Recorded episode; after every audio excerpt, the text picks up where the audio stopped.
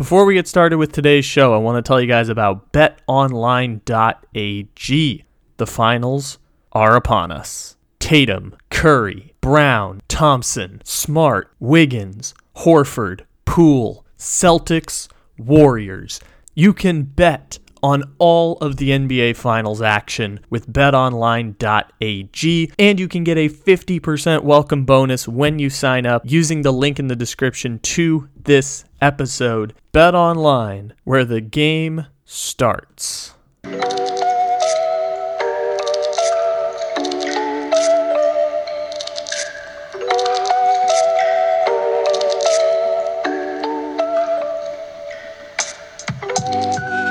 Good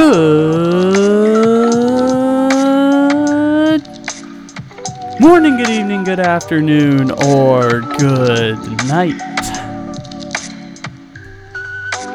However, and whenever it is you may be listening, thank you for stopping into another fantabulous episode of The Take It Easy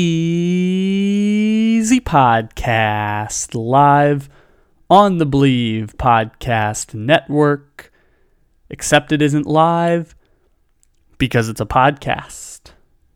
Welcome in, everybody. It is a Wednesday, June 8th, according to my count. It may not be that according to your count, but we appreciate you stopping in however and whenever you may be listening. We originally had an episode planned today where we were going to talk about the Tampa Bay Rays and the controversy that broke out over the weekend because five players on the Tampa Bay Rays ignorantly decided to not wear pride patches on their uniforms, and the Rays gave them an opt out. And we had this long, in depth piece that we were going to talk about around LGBTQIA plus rights, and I recorded it while preparing for a midterm exam. And we went through all of that.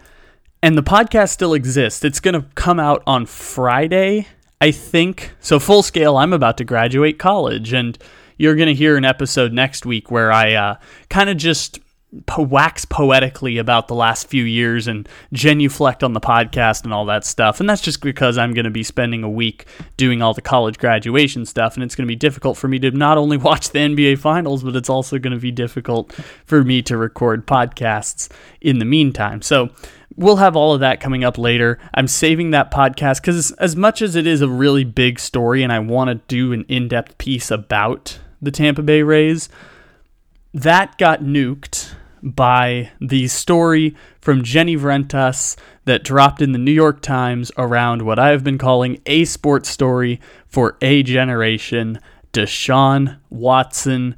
And we have new reporting, and I've been screaming for a while like, we need more reporting around this situation. Better understanding this would be great while there's not a lot of developments in the in the um, civil trials, other than now two new people added to the civil lawsuits, and you it would be one step in that direction. Additionally, reporting that was done by Bryant Gumbel and HBO, we talked about a couple of weeks ago.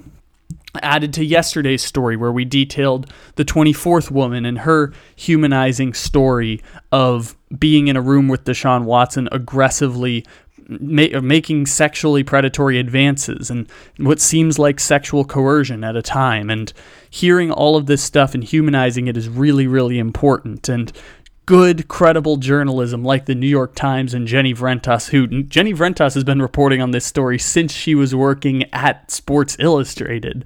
And now she's moved to the New York Times and continued the reporting around this Deshaun Watson case with lots of new details across the last year that have come out in reporting this Deshaun Watson story.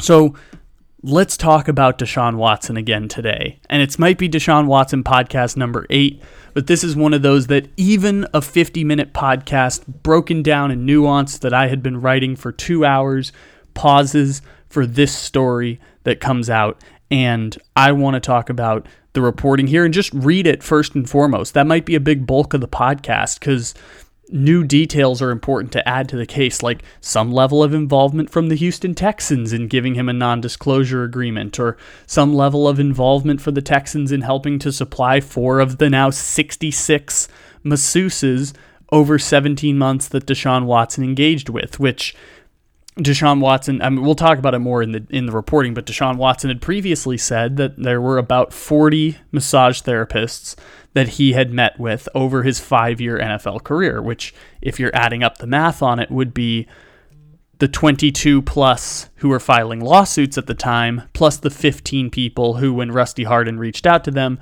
were willing to give Deshaun Watson a vouch of confidence. And so we have over 17 months now detailed accounts of at least 66 women who, of whom Deshaun Watson made contact with. So, with that as the, the precedent, and there's other reporting that we'll discuss later of new developments around this.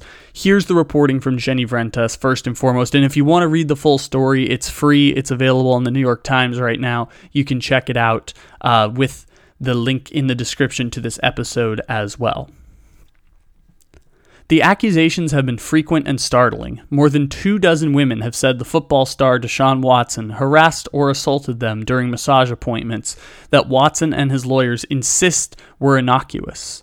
Two grand juries in Texas this year declined to charge him criminally, and, while the NFL considers whether to discipline him, Watson has gotten another job, signing a five year, $230 million fully guaranteed contract to play quarterback for the Cleveland Browns. It is time, Watson and his representatives say, for everyone to move on. Yet, a New York Times examination of records, including depositions and evidence for the civil lawsuits, as well as interviews of some of the women, show that Watson engaged in more questionable behavior than previously known. The Times' review also showed that Watson's conduct was enabled, knowingly or not, by the team he played for at the time, the Houston Texans who provided a venue Watson used for some of his appointments. A team representative also furnished him with a non disclosure agreement after a woman who is now suing him threatened online, ex- online to expose his behavior. Rusty Hardin, Watson's lawyer, says cl- his client continues to vehemently deny the allegations in the lawsuit. The Texans did not respond to specific questions about Watson's use of team resources. They said in a statement that they first learned of the allegations against him in March 2021 and have cooperated with investigators and will continue to do so. Spokesperson for the Browns said the team had no immediate comment. An NFL spokesperson declined to comment as well. Watson had said publicly that he hired about 40 different therapists across his five seasons in Houston, but the Times reporting found that he booked appointments with at least 66 different women in just the 17 months from fall 2019 through spring 2021, which, by the way, spring 2021 was when the lawsuits were first being filed against him. A few of these additional women, speaking publicly for the first time, described experiences that undercut Watson's insistence that he was only seeking professional massage therapy. One woman, who did not sue Watson or complain to the police, told the Times that he was persistent in his requests for sexual acts during their massage, including, quote, begging her to put her mouth to, to put her mouth on his penis. Quote, I specifically had to say, no, I can't do that, said the woman, who spoke on the condition of anonymity to protect her family's privacy. Quote, and that's when I went into asking him, What's it like being famous? Like, what's going on? You're about to mess up everything. Before Watson was drafted by the Texans 12th overall in 2017, he was a champion winning quarterback at Gainesville High School in Clemson. Since his first wave of suits were filed against Watson last year, the main allegations against him have been familiar. Women complained that Watson had turned massages sexual without their consent, including purposefully touching them with his penis and coercing sexual acts. It's not clear when he began looking for so many different women to give him massages. Hardin has said his client needed to book appointments ad hoc when the coronavirus pandemic began, though Watson began working with numerous women before then. Not all the women who gave Watson massages between October 2019 and March 2021 have detailed their interactions with him. Some who have shared their experiences say they had no problems. Others describe troubling and similar behaviors. The 66 women are the 24 who have sued him, including two who's filed suits within the last week. In the most recent suit, the woman says Watson masturbated during their massage. A woman who sued but then withdrew the complaint because, quote, privacy and security concerns two women who filed criminal complaints against Watson but did not sue him, at least 15 therapists who issued statements of support for Watson at the request of his lawyers and gave him massages during that period, at least four therapists from Genuine Touch, the massage therapy group contra- contracted with the Texans, five women identified by the plaintiff's lawyers during the investigation for their civil suits, at least 15 other women whose appointments with Watson were confirmed through interviews and records reviewed by the New York Times. A deeper look at the civil suits, including a review of private messages entered as evidence, show the lengthy efforts by Watson to book massages and the methods he used to assure women that he could be trusted. One woman who sued Watson was a flight attendant who began taking massage therapy classes during the pandemic. She and Watson were in the same social circle, but Watson acknowledged in deposition that they had never really spoken except to say hello. In November 2020, after a friendly exchange on Instagram, Watson saw the woman was a massage therapist and sent a message asking for an appointment. As they struggled to work out a time, Watson told her, quote, just trying to support black businesses, a message he repeated later. Watson regularly presented himself as an ally to businesswomen. In the suit filed this week, the therapist alleged that he told her that he, quote, really wanted to support black businesses. And on another occasion, he left a woman perplexed when he purchased 30 bottles of her $40 skin cleanser. In mes- messages to the woman, whom he knew from his social circle, Watson asked to meet at the Houstonian, an upscale hotel and club where the Texans had secured a membership for him. She said she wasn't comfortable going to a hotel because she knew Watson's girlfriend, and indeed had once babysat her and her younger brother. The woman told Watson she wanted to keep things, quote, professional and respectful. Quote, Oh, most definitely. Always professional, he texted. I even have an NDA I have therapists sign too. He was referring to the NDA he had received just days earlier from a member of the Texans security staff. Watson didn't explain in the text how the woman would benefit from signing a document meant to protect him. Finally, the woman suggested they meet at her mother's house in Manvel, a 30 minute drive for Watson. He responded, quote, Damn, that's far, but agreed to make the trip. In the civil suit the woman filed against Watson last year, she said she was uneasy with his directions to, quote, get up in there during the massage, but chalked it up to her inexperience and agreed to work with him again. When he ejaculated during the second appointment and then asked her for another massage later that day at the Houstonian, she first agreed, then told him she could not make it. She eventually blocked his number. Most of the women Watson saw for massages did not sue or call the police, but even some who did not complain said Watson came looking for sex. The woman who sold bottles of cleanser to Watson had a few appointments with him during the summer of 2020. This anesthesia anesthetician, sorry, who spoke on condition of anonymity to protect her privacy, told Watson when he booked an appointment that she was licensed only to give him a back facial. But she said in an interview with the Times that he got fully undressed and directed her towards his groin. When she said there was no sexual contact, she while she while she said there was no sexual contact, she believed that he was seeking more than a professional massage. Watson and his lawyers have said he was only seeking massages. Lawyers have acknowledged that Watson had sexual contact with three of the women who have sued him. The sexual acts took place after massages and were initiated by women. Asked whether he was asserting that Watson never had sexual contact with any other massage therapists, Hardin did not respond. Another woman who spoke to the Times, a physical therapist who did not sue Watson, said he initiated sexual contact in all three of their appointments. This woman, who spoke on condition of anonymity to protect her privacy, said in an interview she began by working on Watson's back. But when he flipped over, she said his demeanor and voice changed, and he began aggressively dictating where he wanted her to touch him. In their first session, she said he got into the happy baby yoga pose on his back with his feet in his hands and asked her to massage between the testicles and anus. She laughed off the request, but said he grabbed her wrist and put her hand there. The woman said Watson twice initiated sexual intercourse, once by pulling down the scrubs she was wearing. She and Watson knew each other from around town and were on friendly terms.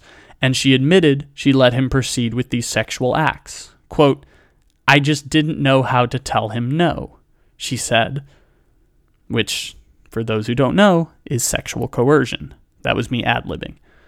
Hardin said in a statement it would be irresponsible and premature for us to comment on the vague details put forth by anonymous individuals.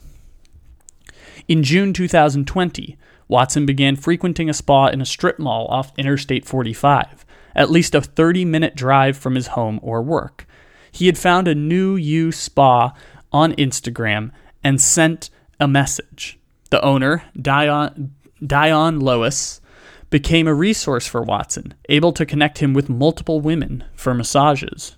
She looked out for him, she said in a deposition, sometimes arranging for a security guard when Watson came in, concerned the expensive cars he drove might make him a target for robbery. She also got things from him. In November 2020, Watson paid her $5,000 through an app, she said, to buy spa equipment. Lois told one of her employees in a text, I told you I'll show you how to get money from men. That's my specialty. It might be Louise, by the way. It's L O U I S. So I'm going to go to Louise, Lois, kind of the same thing. Louis and her lawyer did not respond for request, for comment. During the months Louis and Watson worked together, she set up appointments for him with several women who worked there, none of whom was licensed in Texas to perform massages. One was the woman who said Watson begged her for oral sex. She described how he tried to build up sexual acts, starting with his request that she work on his behind and go higher up on the inner thighs, which put her hands uncomfortably close to his testicles. When he flipped over, she said, he was exposed with an erection, but she refused his request for oral sex. That woman did not sue Watson, but four other employees of A New You Spa did. They all said in their lawsuits that Louis gave him special attention. In June 2020, one woman said in her suit, Louis drove her to a hotel to meet Watson for a massage, during which he groped her and touched her hand with his penis. Louis was not in the room, but in text messages she later sent to this woman, she appeared to refer to Watson treating her employees poorly. Quote, I began talking to Deshaun. I just told his ass off. He got it now. Louis added in a second message. I told him he can't treat us black women any kind of way. In her deposition, Louis denied sending these messages, though evidence in the civil suits indicate they were sent from her phone number. Nia Smith, who also worked at a New You spa, filed a lawsuit against Watson last week, the 23rd of 24 civil cases. Smith said that during their first massage, Watson asked her to put her fingers inside his anus, a request she said she told Louis about afterwards. She said in the second session he asked her if she wanted his penis in her mouth and that he repeatedly requested sex in their third and final massage. Smith also claimed that Louis knew Watson was seeking sex and told her she needed to keep Watson happy. In a deposition, Louis denied she knew anything about Watson's sexual desires. In early November 2020, after Smith stopped working at a New You spa, she posted text messages from Watson along with his phone number and his Cash App receipts on Instagram. She included the message, quote, I could really expose you, adding an expletive. Days later, when Watson went to work at the Texans stadium, he found an NDA in his locker. He later said in a deposition that Brent Naccara, a former Secret Service agent who is the Texans' director of security, put it there after Watson told him about Smith's Instagram posts. From the deposition Question Okay, this NDA, you had already gotten from, you had already gotten this NDA by this point, obviously from Brent. Watson, yes. Brent Naccara? Watson, yes, sir. Head of security for the Texans? Watson, yes, sir. He's the guy that gave it to you. He put it in my locker, yes, sir. Watson began taking the NDA to massages that same week, giving one to the woman in Manvel who signed it, and another to a woman who said in her lawsuit that she ended the session after he suggested a sexual act. Watson told her she had to sign in order for him to pay, so she did according to her filing. Watson said in a deposition that he used this NDA only for massage appointments because he had lawyers and agents who handled his other business. It's unclear whether the Texans knew how many massages Watson was getting or who was providing them, but their resources helped support his massage habits away from the team. Watson acknowledged in a deposition that the Texans arranged for him to have, quote, a place at the Houstonian. He used the fitness club, dined there, and also set up massages in his hotel room. At least seven women met him at the hotel for appointments, according to interviews and records, two of whom filed civil lawsuits and two complained to the police. The Texans weren't aware of massage appointments at the hotel, quote, that I know of, Watson said. He also said that his access to the property was not under his name. One woman who gave Watson a massage at the Houstonian said she was told the room was registered to a member of the Texans training staff.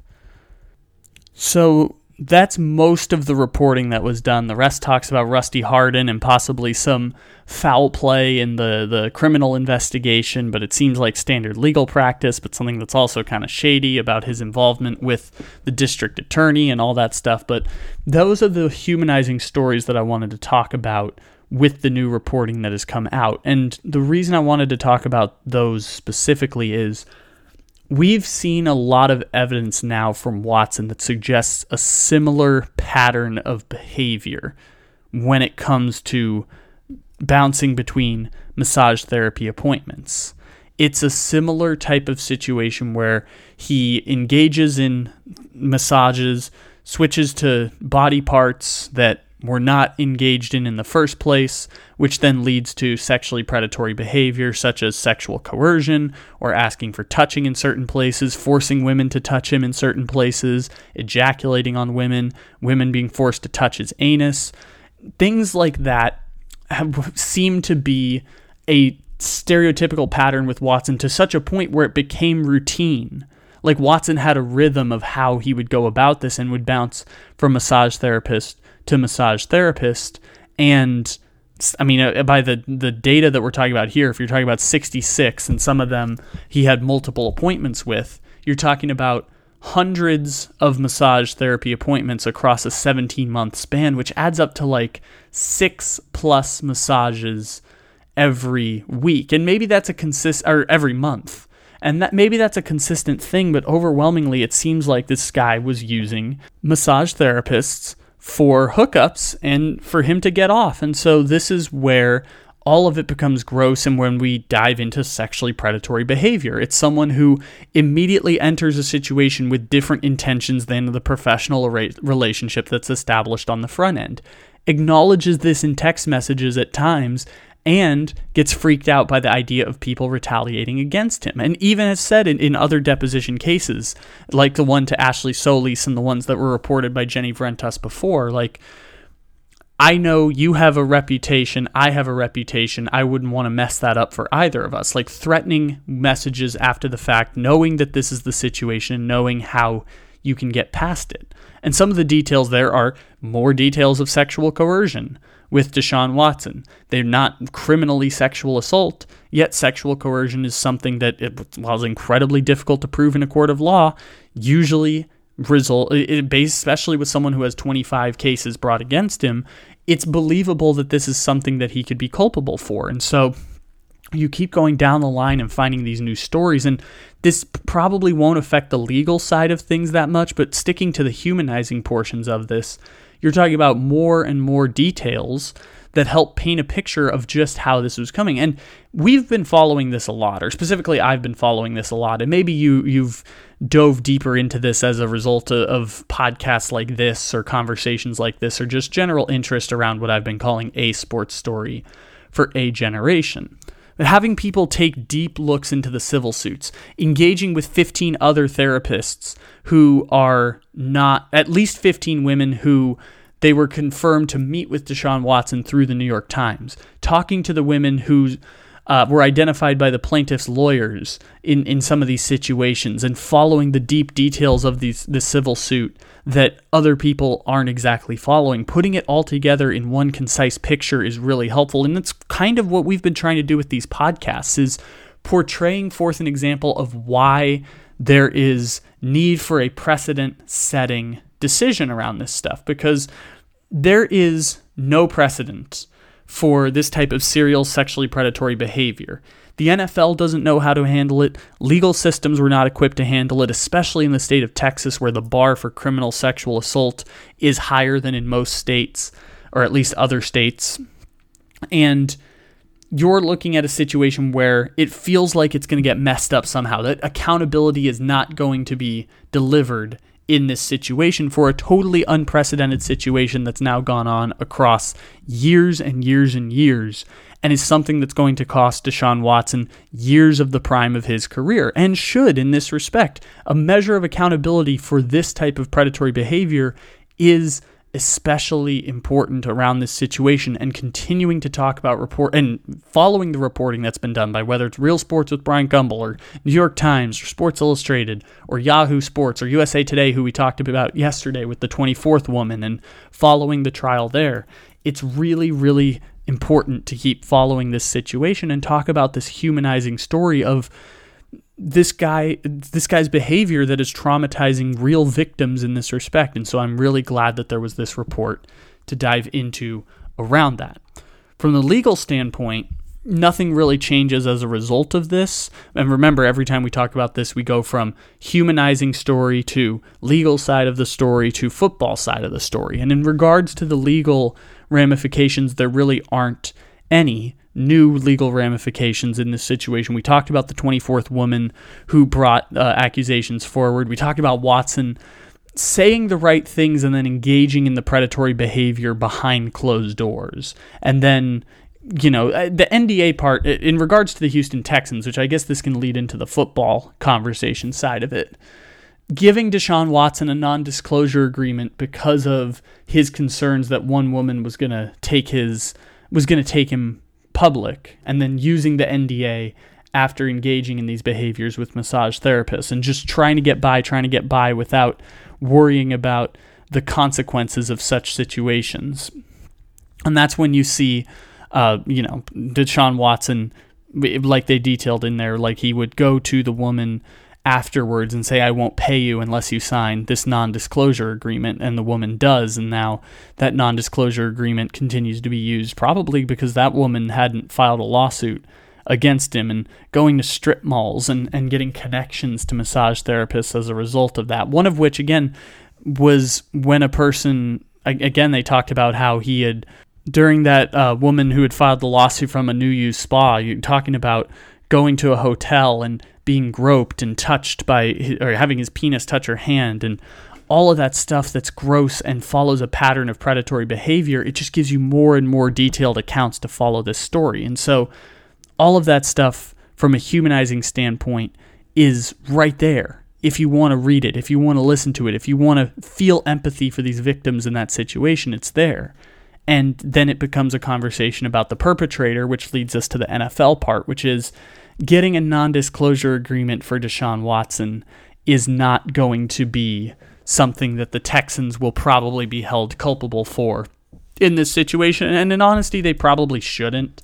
It's difficult because this behavior was going on around them and they enabled it. I think even they were shocked by the level of predatory behavior that had been engaged. And you can definitely plead ignorance in this situation. Not that it's an excuse, it's just deniability for the Houston Texans, even when it comes to the NDA and even when it, comes to the type of behavior that was happening over at the Houstonian, because you have you put trust in the guy that you pay 180 million dollars and give all this power to, that they're not going to abuse the power, and even if they do abuse the power, you fight on their behalf. And the thing that the Texans did not do was fight on Deshaun Watson's behalf. So, in regards to that, in regards to the NFL situation, I hope that there's a record setting precedent handed down. Like if Michael Vick is going to lose two to three years of his NFL career over the dogfighting thing, and that was obviously just a sham bit of a, a case. So I'm not saying that's a precedent setter or Calvin Ridley is a precedent setter because there literally is no precedent for this type of situation. All a precedent does is help us give an easier image of how you're going to proceed following justice in this case, how we're going to proceed trying to find a, a, legal precedent to use. There's no precedent around this. The NFL personal conduct policy is only seven years old. Even if it wasn't only seven years old, there is no context for this type of sexually predatory behavior from a star player who people actively want to keep in the NFL and 13 teams lined up to trade for. There's no precedent for this. The NFL is going to have to lead on this situation if they want to. And we remember talking about the the Bryant Gumbel uh, interview with Real Sports, they talked about how the NFL, uh, Tony Buzbee mentioned how the NFL was investigating because they felt like they had to it was that they was expected of them, not that this was something the NFL had to do or was uh, like trying to take an effort for. They they felt obligated to investigate, and eventually they just stopped working with the NFL, and maybe that'll impact the accountability measure for Deshaun Watson. Who knows? It's not Tony Buzbee's prerogative. It's not the people who are suing's prerogative of what happens with Deshaun Watson and his job. It's just a slap in the face that this high-profile athlete gets to move to a new city and gets to have this record setting contract and gets rewarded in essence so far for this type of behavior. Yeah, he missed a year of football, but he missed a year of football while getting paid $40 million and then got a giant record setting new contract from the Cleveland Browns with a contract clause enabled in there that protects him in the event he gets suspended for this year, which I'm hoping that because the trial won't begin until 2023, that Deshaun Watson will be placed on the exempt list this year, and the NFL decides not to rush into giving him a suspension because you can only suspend one time, not like the Ray Rice situation, which the NFL had to get sued by the Players Association for. You can only punish one time for all of this behavior. So I hope that the NFL puts Deshaun Watson on the exempt list for the entire next season and then engages in a long term suspension after the fact. And maybe after all is said and done, the Cleveland Browns would like to bring him back and compete for championships. I just hope there's some measure of accountability around that situation because the details continue to be more and we can finally piece together more of the story. The civil suit is being put together and reporting by Sports Illustrated and by USA Today and by the New York Times and by Real Sports with Bryant Gumbel. You're getting reporting and being able to put this picture together as we've done before. And by the way, while we have a minute here, because we can only talk about the NFL suit so much, and I hope they just keep pushing it down the road and keep him off the field as some measure of accountability, even if he's going to get paid. Because, like we talked about last time, the NFL can let him get away with it if they want to. It's just whether or not they feel obligated to do the right thing. And sometimes guilt like bad parties or bad messengers sometimes can give you the right result and a measure of accountability. Who knows what's going to end up happening here? But let's put the timeline together. In the 23 lawsuits that we knew at the time, we have March 2000, and again, Jenny Vrentas is putting together that 66 massage appointments between 2019 and 2021, fall 2019 and spring 2021. Here's the ones who are filing lawsuit. March 30th, 2020, plaintiff's home in Texas. April 19th, 2020, Houston Spa. May 28th, 2020, Watson's home in Houston. June 2nd, 2020, at a Houston spa. June 2020 and August 17th, at a hotel and later spa in Houston. July 2020, plaintiff's house in Houston. Dropped the lawsuit since then. July 2020 in Arizona. Four sessions between July 2020 September 2020 in Texas, July 15th 2020 in Beverly Hills, California, August 2nd 2020 hotel in Houston, August 28th 2020 Houstonian Hotel Club and Spa, which we now know the Houston Texans were paying for him to use the Houstonian Hotel Club and Spa and included massages at that hotel at his hotel room. September 2nd, 2020 and November 17th, 2020 at Watson's house. Multiple encounters between September 19th, 2020 and October 2020 at a Houston spa. September 24th, 2020, rented room at a Houston salon. Two sessions, October 19th on November 2nd, 2020, plaintiff's office in Houston. October 8th, 2020, Houston spa. October 19th at plaintiff's office in Houston, November 6th and November 10th, plaintiff's mother's house in Texas, November 9th, 2020 at plaintiff's office in Houston, December 28th, 2020 at Houston office building, sometime in 2020, January 21st, 2021 in Houston, March 5th, 2021 at Massage Therapy Business in Sandy Springs, Georgia. That's the timeline we've put all of that together with. Those are the 23 that we know filed a lawsuit against Deshaun Watson, as we talked about, or as Jenny Vrentas talked about at the very beginning of this story as well. You have Deshaun Watson, uh, 66 women that it also include, along with the 23 people there, which is now up to 25 or 24 plus 25, the person who withdrew her complaint. Uh, you have 15 therapists who issued statements of support for Watson, uh, four therapists from the Genuine Touch who are not suing Deshaun Watson, five women identified by the plaintiff's lawyers during investigation, and the 15 other women who told, I mean, two of them told their stories in the New York Times story as well. Who knows how many of them are victims as well, but aren't bringing lawsuits or aren't coming forward.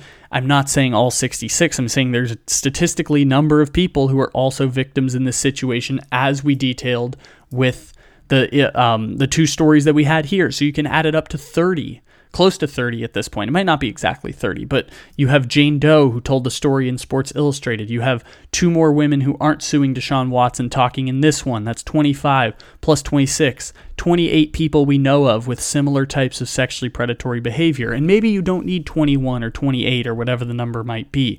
It's just putting a picture together of what happened in this totally unprecedented, situation of a star quarterback engaging in sexually predatory behavior on a serial level that sometimes becomes repetitive. And this is the important point to focus in on, and why I'm glad there's a lot of reporting here, and why we wanted to delay some other things to talk about this story specifically, because it's a big deal. And again, I will reiterate the same point that we talked about last time around the NFL. The, the, this is not going to lead to anything Houston Texans related. I feel confident around that.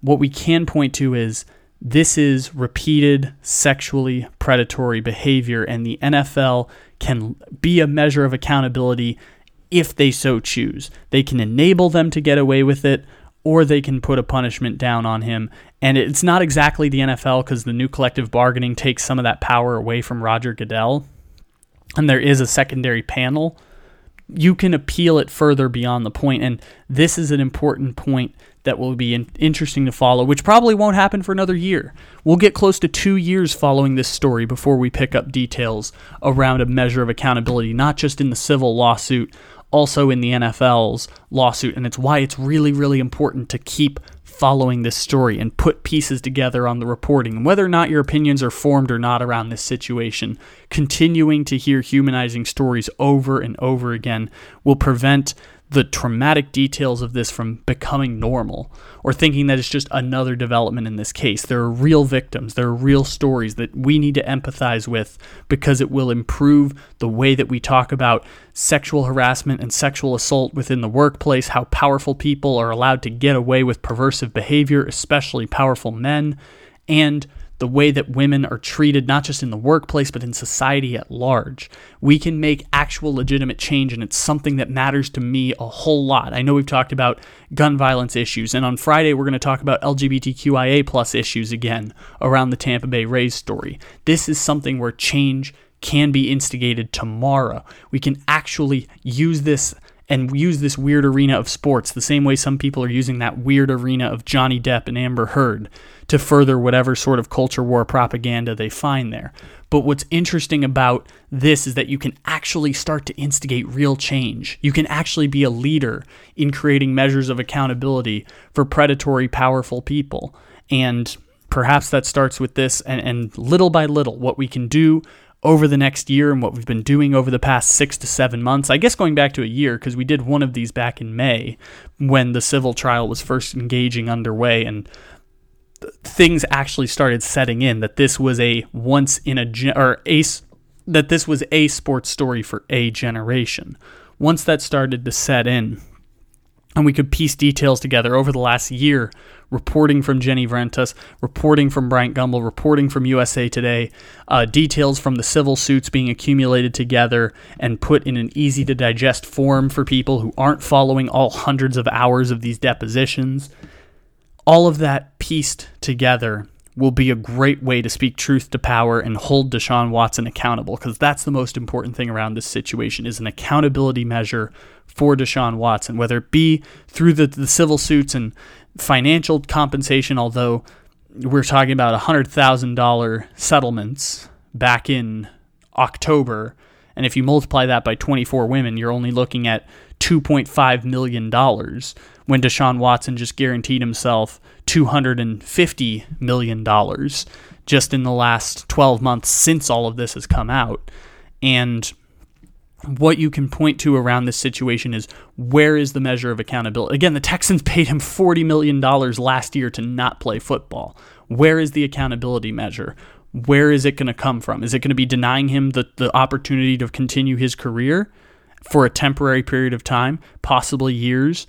Is it going to be the, the ability to, I mean, it doesn't look like you're going to be able to take away his freedoms.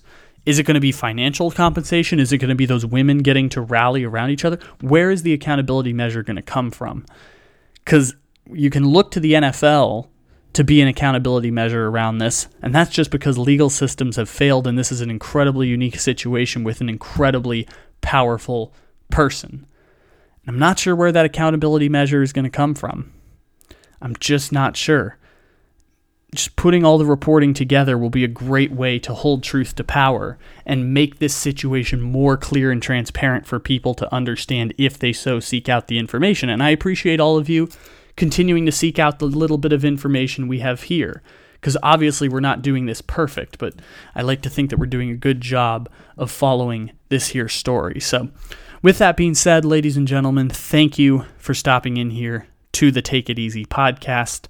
I appreciate you stopping in here on this episode that was a little impromptu because the reporting came out in the afternoon and I had to take a midterm and I came back and I already had a story prepared, but all of that is semantics. I'm very glad that we got to talk about this, and I'm really, really appreciative of detailed reporting that has been done around this story to continue to hold truth to power and help me better understand how to be more prepared for these situations when they appear outside of this weird arena of sports. So, with that being said, ladies and gentlemen, thank you for stopping in. Take it easy. Um, if you want to have comments on this as well, drop them either in, in our Instagram DMs or drop it to me on Twitter, or I guess even in the in the um, the review section of Apple Podcasts. Just any way you can find us. There's a link in the description of this episode for ways to contact us.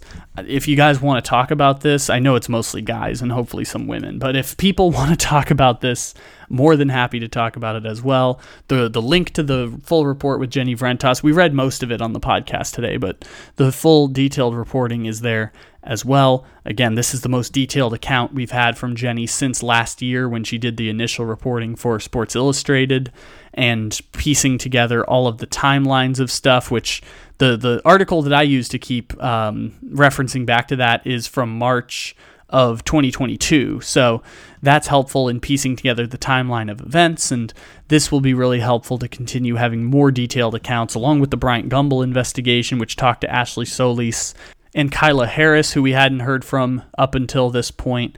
Um, it's really great detailed reporting that will help make this a little bit more clear. So, with that being said, ladies and gentlemen, take it easy.